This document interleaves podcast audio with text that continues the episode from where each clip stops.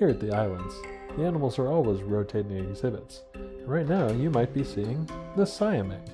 Its scientific name, Symphalangus syndactylus, is in reference to the joining of its second and third toes via a membrane. This is one of the features that distinguishes the siamang from the other gibbons. The siamang is the largest species of gibbons, one of the lesser apes. Lesser apes are larger and smarter than the average monkey, but smaller in size and wit to the great apes. The siamang, as the largest gibbon, is up to twice the size of other gibbons. They still max out around 3 feet tall and 30 pounds.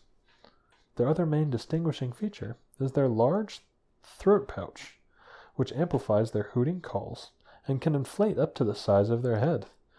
If you hear a big monkey hollering, it's certainly the siamang here at the islands.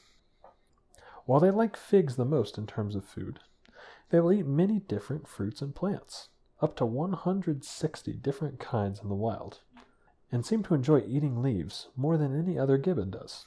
Some siamangs have been known to be monogamous, and the children of such pairs usually receive more care from the father.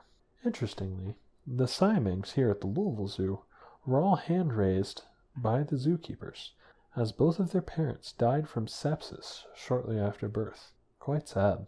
These are by far the youngest siamangs to have been hand raised at any zoo.